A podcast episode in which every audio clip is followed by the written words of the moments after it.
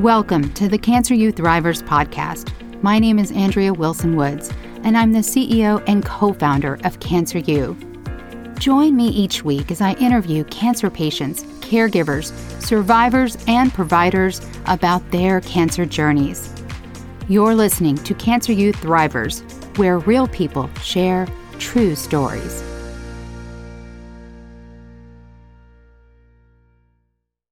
I am so excited. So, I am here today with Heather Noggle, and I don't know very much about her cancer journey, except it was a really long time ago. So, she is going to take us all the way back there. Heather, thank you so much for coming on and sharing your story.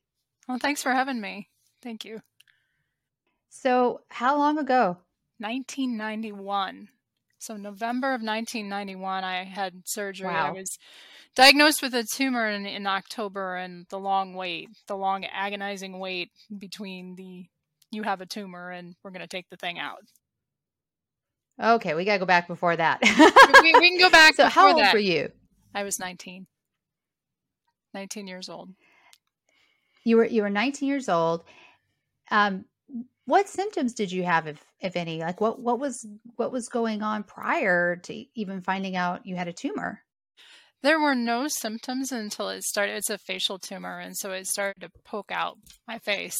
I had no pain. I had no change in my activities. I was a normal, healthy 19 year old, and so we noticed, oh, there's there's a cyst because I'm one of those people who made cysts. I think there are just some of us who do that. You know, I had them on my wrist. I would have a ganglion every once in a while. It wouldn't be a big deal. Had been very healthy up until that point.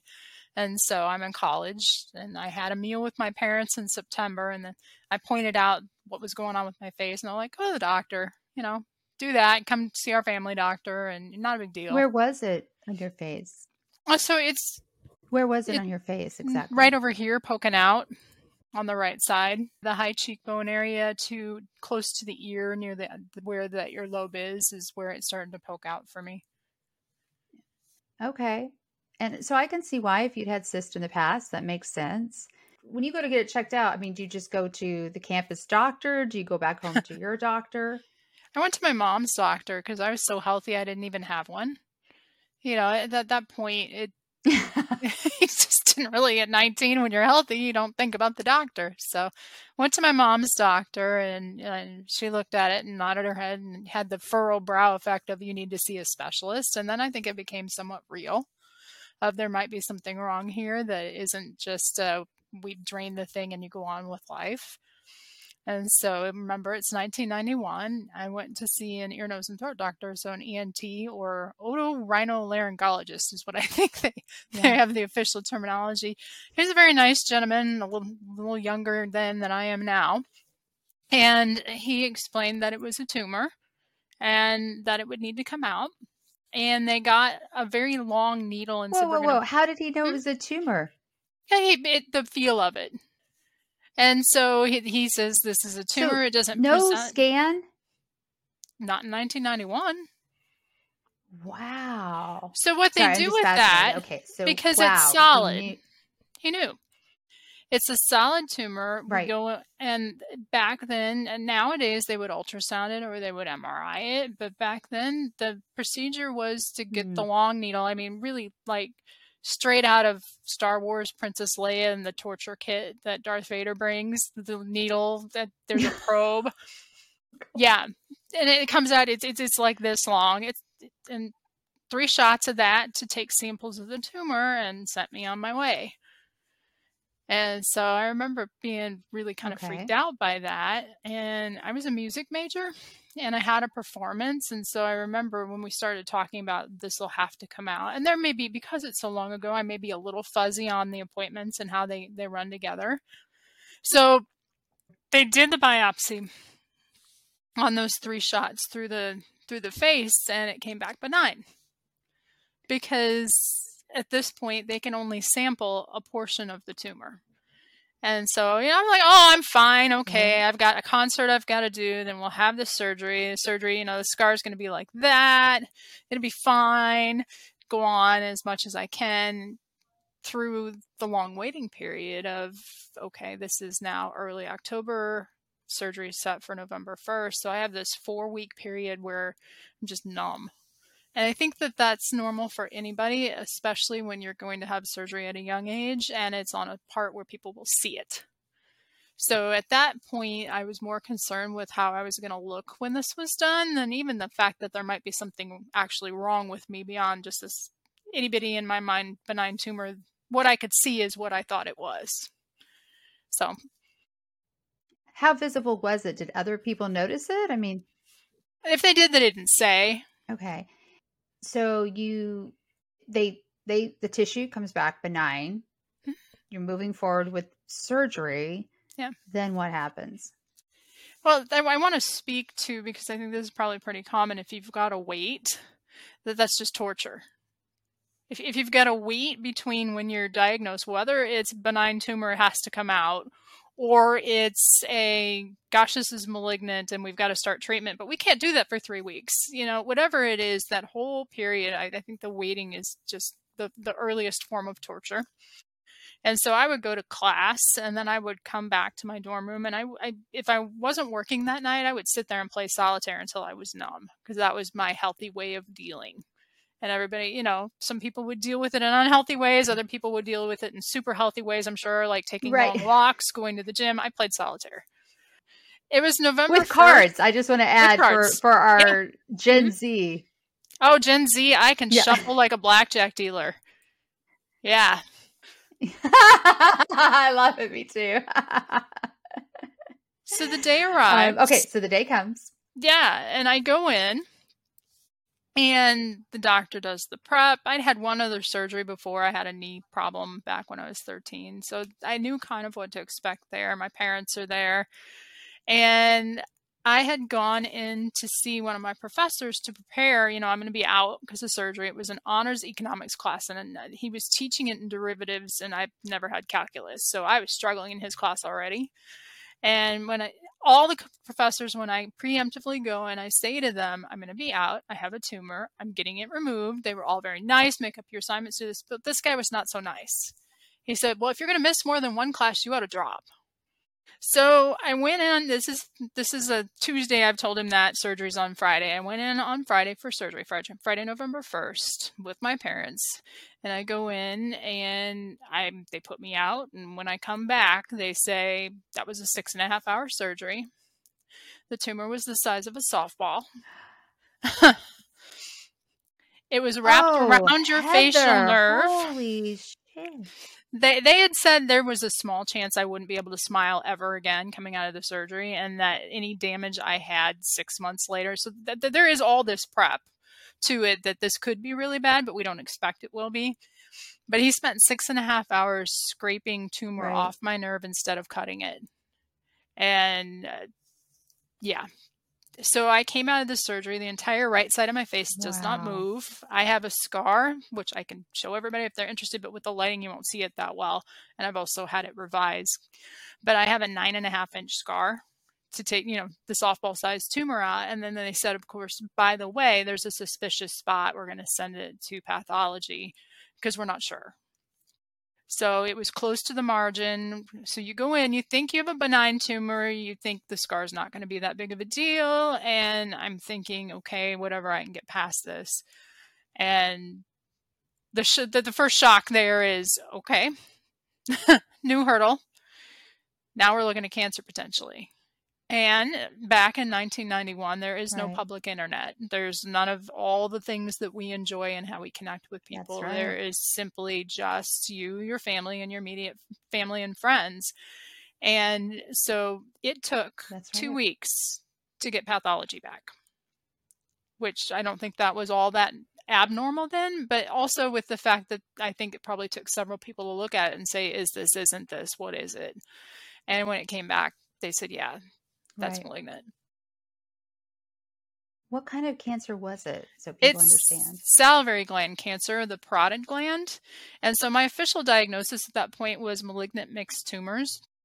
So this particular type of cancer comes on in a benign tumor that gathers cancer cells because it's been there a while. They had figured in the doctor's office when they took it out and could see everything that I'd been growing this tumor since I was 12. So obviously environmental on a 12 year old to gather. Mm-hmm. Yeah. So, but but slow growing. I mean, 7 mm-hmm. years. Yeah. Did you not feel um, any no compression, no sinus pressure, nothing like that? No. It was probably pretty fast growing at the end because. Between when I showed it to my parents and when I had it taken out, it grew quite a bit. So at that point, all the life decisions, okay. it's the perfect time in life to have cancer. I'm fully grown. So I'm, I'm a grown woman, but I'm at home in, well, I'm not at home. I'm living on campus, but I'm in college. So it's an interruptible life. I don't have kids to care for. Right. I'm strong. I'm healthy. So in that regard, it's the perfect time. Uh, on the flip side, life expectancy, if we take care of this, is a very long time past 19. So side effects are going to be most of the things we're going to be talking about today is what happens when you're a long-term survivor. So I want to go back to this idea though of no mm. internet. Yeah. So with no internet, what that means is you tell everybody I had I had it out, I'm fine, and I'm still at that point in the 2 weeks thinking, okay, I'm probably fine. And I tell everybody I'm done. And I don't have the heart and the emotion to go through and tell all the people again, no, I'm not done yet. There's just something about that. It almost feels dis- disingenuous. And so I just sort of I ended up dropping off the face of the earth for a semester and popping up the next semester later. So there weren't a lot of people who really knew because that was the way I dealt with it back then. I'm curious, where, how far from uh, home did you go to school? Like, where was home? Where was school? It was here. So about five miles from where my parents live is where it was. So it was not difficult for me to move back home. Okay, but it wouldn't have been difficult for people to realize that you were gone either, right? You know, it's that, college. I mean, they knew you lived close by. Yeah, it just it wow. was the way I, I dealt with it. I didn't want to make that big of a deal. There were a few people I told. So you you wake up, you have the scar, you find you find out this is cancer, and you've already had this massive surgery. So what is the treatment plan back here in the 1991? What what were they going to do? Well, my doctor sent me to MD Anderson because not only is all all of that true, but also parotid tumors are very rarely cancerous.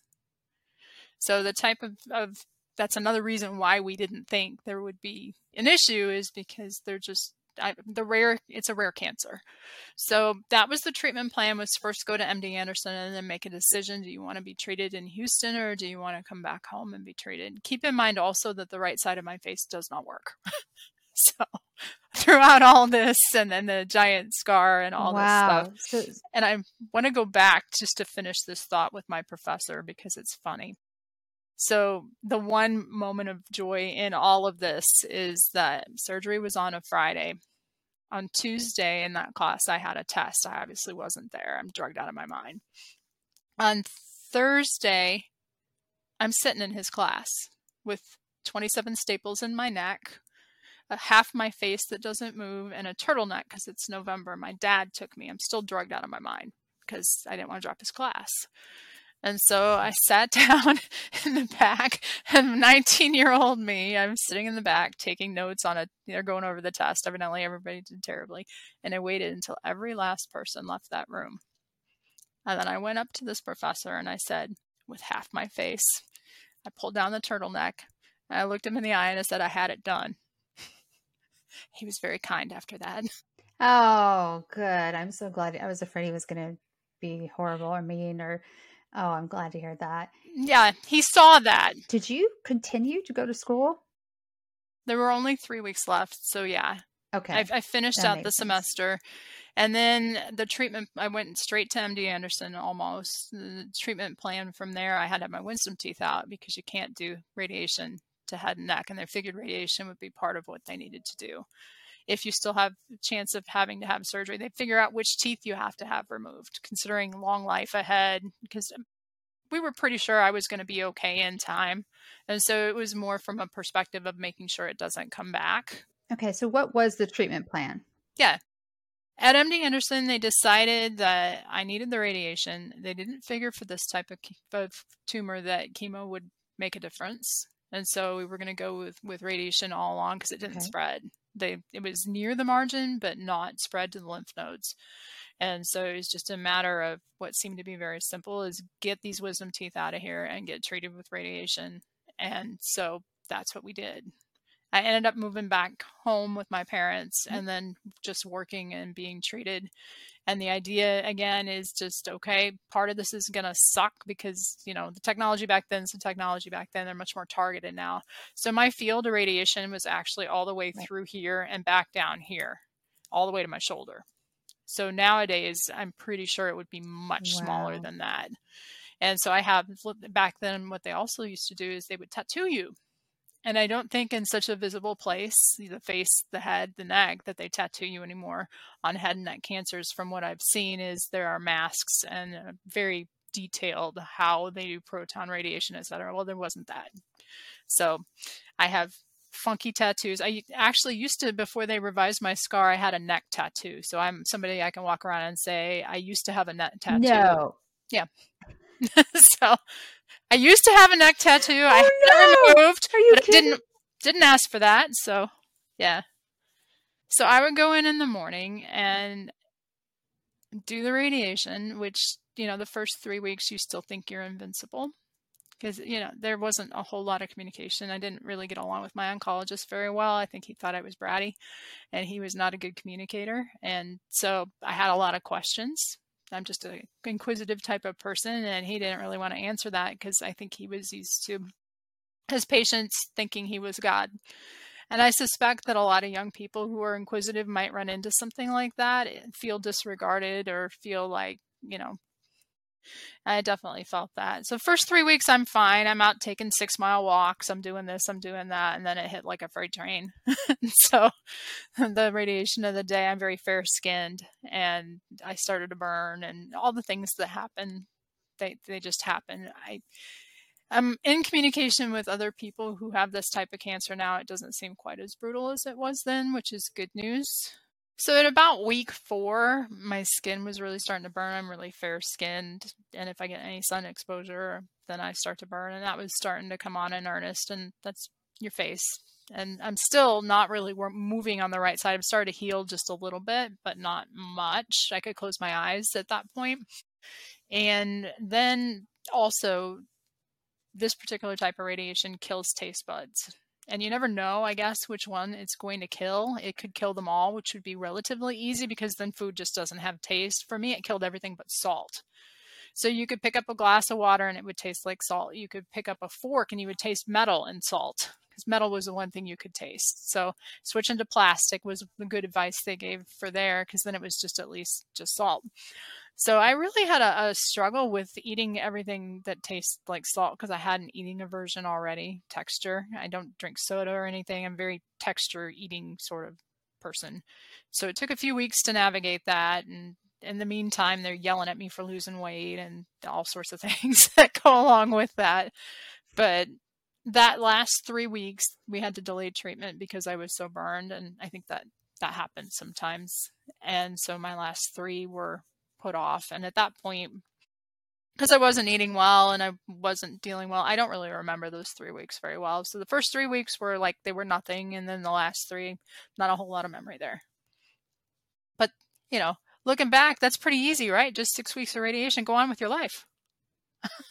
but didn't you say that you were supposed to have radiation three more times, that they delayed it? Yeah, there are 30 treatments over six six weeks. So it's supposed to be five days, two days rest, five days. So three treatments got delayed just because my skin couldn't. The last three, it, it, just couldn't tolerate it. So they put a extra two day break in there, and then the, the two day weekend. And so I had five days off. I think is how that worked, and then I had the last three. So by March, middle of March 1992, I was done with official cancer treatment. So nice and easy, kind of. Okay. Okay. So what what happened at that point? One, did your taste come back to normal and not just salt? Um, and and two, you know, did you go back to school? Yeah. At that point in March, no, I did not go back to school because it's mid semester. So I'd already not knowing what I was facing, I took that semester off and just worked. And that was just simpler to do that that way. I thought at the time. And and so during hmm. that time period, did my taste come back? It took several weeks and not knowing whether they would because radiation, at least that type of radiation, got worse over time. So I finished radiation after six weeks and it continued to worsen for three more weeks. So I felt worse three weeks after when I was done, and then I gradually started to feel better. And I think it was mid May to late May before I actually ate something that tasted somewhat normal. Right around three weeks after radiation, we started to notice that if I tried to eat things that tasted somewhat salty, I, that was better. So instead of trying to work against it, eat an apple that tastes like salt. If I ate, for instance, like breaded mushrooms, then that would be okay because they were kind of salty or mushrooms, just things that went well with salt. So you anything you you can adapt and you can adjust and get through. And at probably June, I was starting to feel like myself again, but not fully. It took, I would say, just from that six weeks of radiation and the weight loss and the problems with that, it took a full year for my mostly healthy self to really be back to me. Did you choose to go back to school that fall? Yeah. Yeah, I did. I was a music major, I, and that's by about six to seven months after treatment, I'm back to about 97%. I can smile okay. You can see it takes a little more effort than probably for a typical person, and I'm a little more frowny than most people because of that. But I did go back to school. I was able to, I had some scholarships, and through letters ahead of time, I was able to say, I'll be back. This is how I'll be back. This is why I'm gone. And, and just about everybody dealt with that pretty well. And I got back the things I had lost. And I went back to campus and tried to resume life. But with a big interrupt like that, you change who you are. Uh, between 19 and 20, I think I probably mean? grew up 10 years. Mm-hmm. You know, it just, they're, yeah. they're, I'm not the same person. I don't have the same interests. I don't have the same problems. And then there's always, I would say, the, the bit of anxiety till you hit the five years past of is this coming back? And they had said if this comes back you're going to be massively disfigured so that that's in my brain i already had the, the original scar i had here looked like somebody took a nine inch worm like the, the purple believe. and put it on my neck because they're trying to save my facial function in my life they're not too worried about how i look so a year after that i went in and had that revised so that i'd look a little more normal it's funny I to be honest. They said that to you though. If it comes back, you'll I'm sure that's my language, how, but maybe not. it just that there's nothing left to take out of there. When I'm really yeah. lean, you can see parts of my face that I'm missing. Mm-hmm. Also, this helps because it's covering it. But you can definitely look at me and see that something's a little off there on that woman. But that's really pretty good considering what they did to me. And all that was necessary. So for the first in the early parts of the years, it's who am I and do I look normal enough to have a normal life? And then over time, you, I think that we just become who we're meant to be, and that's a very gradual process, and, and it no longer matters. So Heather, tell us about it's it's been over three decades about any long term side effects that you have. Sure. I have very low saliva from the surgery and then the radiation atop that because the parotid is a water producing salivary gland. And so I cannot eat without water. And that's okay. That's fixable. In 1991, that was a little scary because bottled water wasn't really a thing, and people carrying water everywhere they went wasn't a thing either. And now it is. So it's just easy and it's very surmountable, not a problem. But it does mean um, that I have to take extraordinarily good care of my teeth because the when you're low on water, the acid to water ratio of your saliva is very different than a person who has normal typical function. So that's one of them. It's pretty mild. And I've had really good result with really good dental hygiene. I have almost normal teeth. So that's just what you have to do when when you're facing something like this. I do have limited a little bit of limited facial motion, not major. And I do have a really tough time at the dentist in opening my mouth wide, as anybody who's had major work done to the face is going to attest to. That that's more the surgery than the cancer. It's just I don't my mouth won't open very wide there. The biggest ones, the biggest side effects are some muscle weakness in my neck And that's from, again, the giant radiation field. So my spine is in the radiation field. And around 2005, so doing the math on that, 2005, so 14, 15 years after, I started to get some neuropathy in my my legs and sometimes my arms. So that's been a constant for the last 15 or so years. That is just low level and if I explain it to somebody it would it would be like I have physical anxiety. Something's always humming, thrumming, moving along all throughout my legs. And so tingling. Wow. A little bit of numbness in the feet. It's yeah. But, I was going to ask you tingling. Yeah, yeah. It's mostly tingling, and the, the way to that, that to explain the tingling from a whole leg perspective is just it feels like physical anxiety.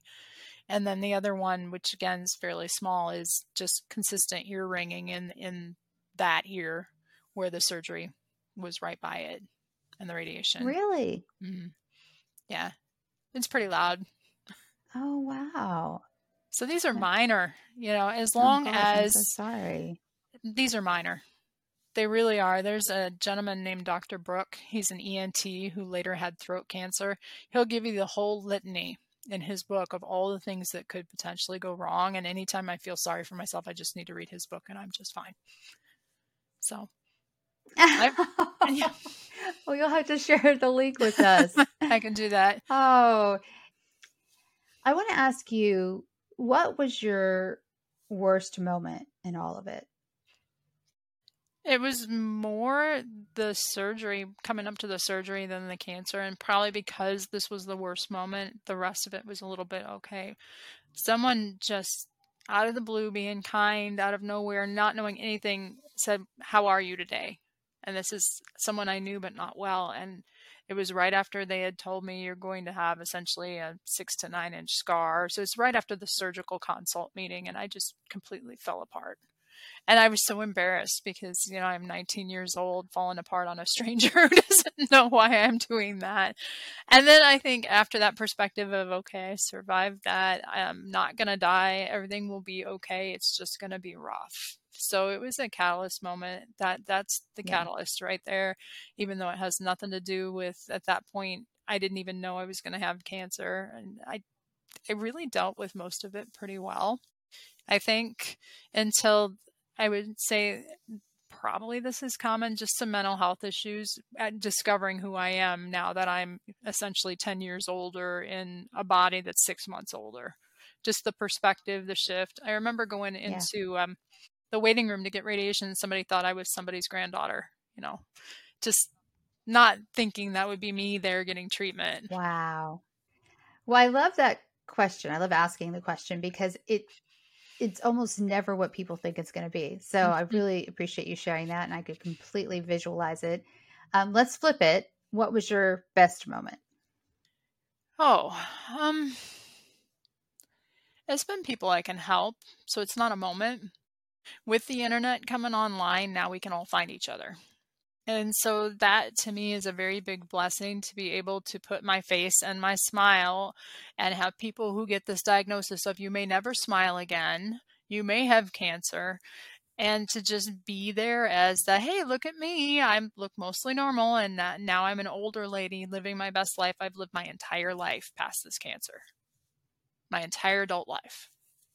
So yeah. it's that being able to do that and really be the face of long term cancer survivorship. Since that mess and the year it took to heal, I trained in martial arts. I can go on roller coasters. I just have to keep my neck strong. I have two children. I never would have thought that would be possible right after diagnosis. I've lived a very full and very mostly normal life. And so it's that Heather, what is one thing you wish you had known at the very beginning? And you you decide when the beginning is. I mean, pri- you know, maybe right when you heard it was actually cancer, or even when you thought it was still a benign tumor that was just going to be surgically removed. What what's one thing you should known? When you get scared, help somebody else.